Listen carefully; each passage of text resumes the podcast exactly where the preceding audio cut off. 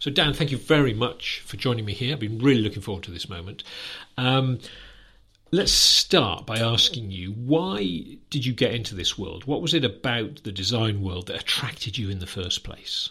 Well, it's quite a weird story actually, because um, I don't think I really knew what graphic design was when I first started out. Um, I do remember my tutor, Brian Campbell, who's actually quite a famous painter back in Cumbria. He was my teacher uh, when I was at school, and I was really into art and, and really passionate about it. I spent most of my breaks drawing.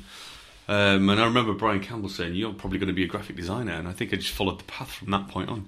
Uh, you, when you said that, did you sort of think, "What's a graphic designer?" Yeah, literally, I, did, I didn't really know it. Um, I think what what happens is typically most uh, designers go through this process of trying to work out maybe I'm speaking for myself here, but whether they're going to be an architect or they're going to be a designer, they know they want to do something to do creativeness, creativity, and something create something beautiful. But when you actually start to look into it, there's a seven-year course to be an architect, and you could be a designer in three. And at the time, there's people like Peter Saville on the scene who are doing incredible design work, and they were sort of like rock stars of the art world, I guess. And it, it, it was that sort of uh, when I when I was became aware of what graphic design was, it was it was seeing that um, that opportunity to, to do something really creative and be respected for it, I guess. What do you think are the are the sort of key components of a, of a good graphic designer? I mean, is it just about being able to draw, or do you have to do you have to have that sense of do you have to have that sort of almost sixth sense of something else that you know you know how to design stuff, or is it both? I mean, what, how would you could you name the top three things you need to be able to do? Yeah, I mean, I think one of the forgotten things has been a, having a big idea. There's a lot of agencies that have, have, built their reputation on aesthetics, which is obviously very important, but for us, it's always been about having the big idea first and aesthetic follows. But the aesthetic is actually quite tertiary to understanding the client's brief. So, first of all, understanding the brief. Secondary would be uh, having the big idea associated to that brief, and then the aesthetics always comes last. A lot of designers think that aesthetics are first, but they're very rarely successful through that. And could you give me an example of where that's worked in practice? Maybe from you know from uh, your early part of your career, where you kind of you know this stuff, you realised that this stuff was true, and you know, and, and, you made that happen for a client, and, and how that felt. Yeah, there's there's quite a good recollection of uh, Orange, uh, if everyone remembers Orange, which is now EE. Uh, when I worked at a company called Navy Blue, because uh, obviously I only worked with people that had colours in their names, and we did one of their big call centres in Newcastle. The first one we did had quite a significant budget to it. We had loads of really big ideas of rolling clouds being projected on the ceilings, was quite a boring job. It was literally one of those hands up before you could go to the loo type places. But the ambition by Orange at that time was to make somewhere that was a great place to work. So we were very involved in that and um, came up with wonderful ideas for how their meeting room should be designed and spent uh, a lot of time, a lot of money on making that amazing. Um, so that was the first building they did. At the time, I was an Orange customer as well. Um, so I used to get on the phone, and whenever I was phoning the call centre, I'd say, uh, "So are you in uh, T1, which was the building we designed?" And they're like, "Oh yeah, yeah, we, yeah, we, yeah, that's me, like pet." And, um, and we'd uh, we'd have a chat for a bit, and they'd say, "Oh, I'd love it, and I love this meeting room, and I love that," and uh, it was really nice to hear. And then we came to design T2, which was the second building. T2, the budget just rapidly shrank and shrank and shrank till it was about 10 grand. And I think we ended up with like words like hello and work harder on the walls. Uh, and lo and behold, a few months down the line, I uh, made that, that call to, to pay my bill late, as I probably did as a young designer. Uh, I used the fateful words, "Oh, what building you in?" Because I designed the interiors there, um, and it was from T2, and they were like, "Right, thanks very much." And it was the most downtrodden, unhappy voice I'd ever heard, and that made me realise how important the work we did could be. Obviously, the you know that exemplifies how important this stuff is. But I wonder if there's another side to graphic design, and I kind of want to challenge you a bit here. So, so forgive me. But if the we see, I don't know if you watched the BBC show W One. Uh, yes. You know, but with yeah, the thing, yeah. and, and, they had all these meeting rooms, you know, sort of Laurel and Hardy room or whatever, you know, that sort of thing.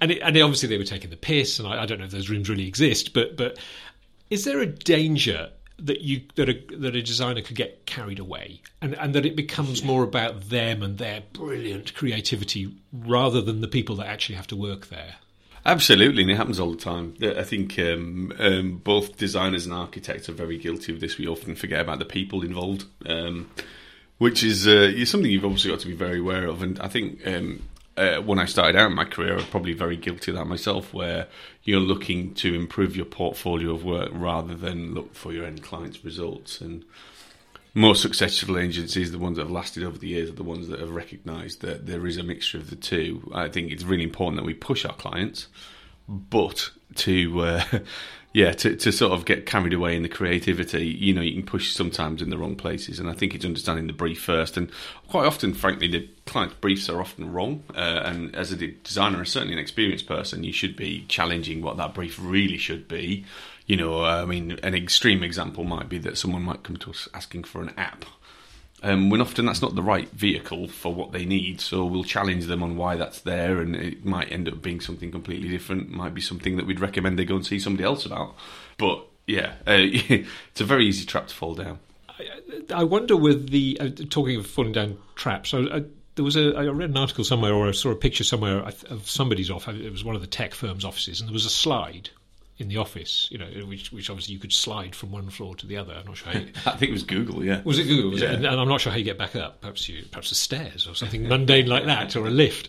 But um, but I is that is that an example of, of a designer going a bit too far? Do you think, or, or, or do you think that was kind of driven by the staff and the requirements? Because it seems a bit frivolous.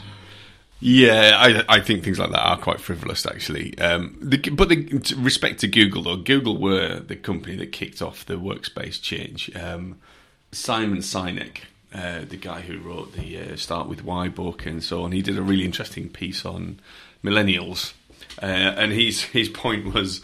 We didn't know what to do with millennials because they came into the workspace saying, "We don't want this. We're not going to work like that. We're going to do this." And we asked them what they wanted and they said bean bags and a slide and that's what we gave them and it wasn't actually what they really wanted. But my girlfriend worked at Warner Music for a while and um, they had their offices redesigned by a very good architect firm and a very good designer. And she had a swing put right next to her desk and that was the swing that everyone chose to sit on and do their phone calls, which distracted her hugely from her day-to-day work. so I'm not sure slides and swings are really right for the workplace. So Dan, you're you're you're going to write a book about this stuff. It's yeah. it's going to be called Spacecraft. Great title, by the way. And there's also going to be a podcast series accompanying this interviewing some people that have been involved in this world and, and, coming from all sorts of areas where there are some interesting office designs. So tell me a little bit about that. What, what are you what are you hoping to get from these interviews? We've been working in the industry. Uh, I mean, we've been a branding agency for 15 years, but the, the stuff that's really excited over the last five or four years uh, has been the interior branding work. Partly because I'm passionate about architecture, partly because I'm passionate about design, but I'm really more passionate about what the two can do when they're combined. Uh, but because it's a relatively new area, there's very little quantifiable uh, information to, to demonstrate how design can impact on productivity, on work happiness, on uh, um, staff retention, and so on. And I'm really interested in digging into this. I don't want to be doing, uh, as we talked about earlier, I don't want to be doing fanciful, beautiful design for the sake of design. I want design to make an impact, as we all know it does. You know, it's the thing that makes us go and buy the new iPhone. Uh, it's the thing that makes us happy when we go to our own homes we're desperate to try and create that in workplace. And I think the one thing I do respect uh, the millennial workforce for doing is transforming the workspace from what was not much more than the old sort of cotton mills where you'd go in, you'd have a very pyramid environment of uh, where the where the boss is at the top and everyone worked down in their little sort of uh, hive-like booths. Um, the workplace has massively changed, and because it's changing so rapidly, I think we need to keep an eye on whether it's going in the right direction uh, and whether it, uh, whether we should be um, paying attention to how we design the workspaces to make sure that the impacts go in the right way. Dan, thank you very much for that. I'm really looking forward to hearing these podcasts and reading the book as well when that comes out. So, thank you very much for talking to us.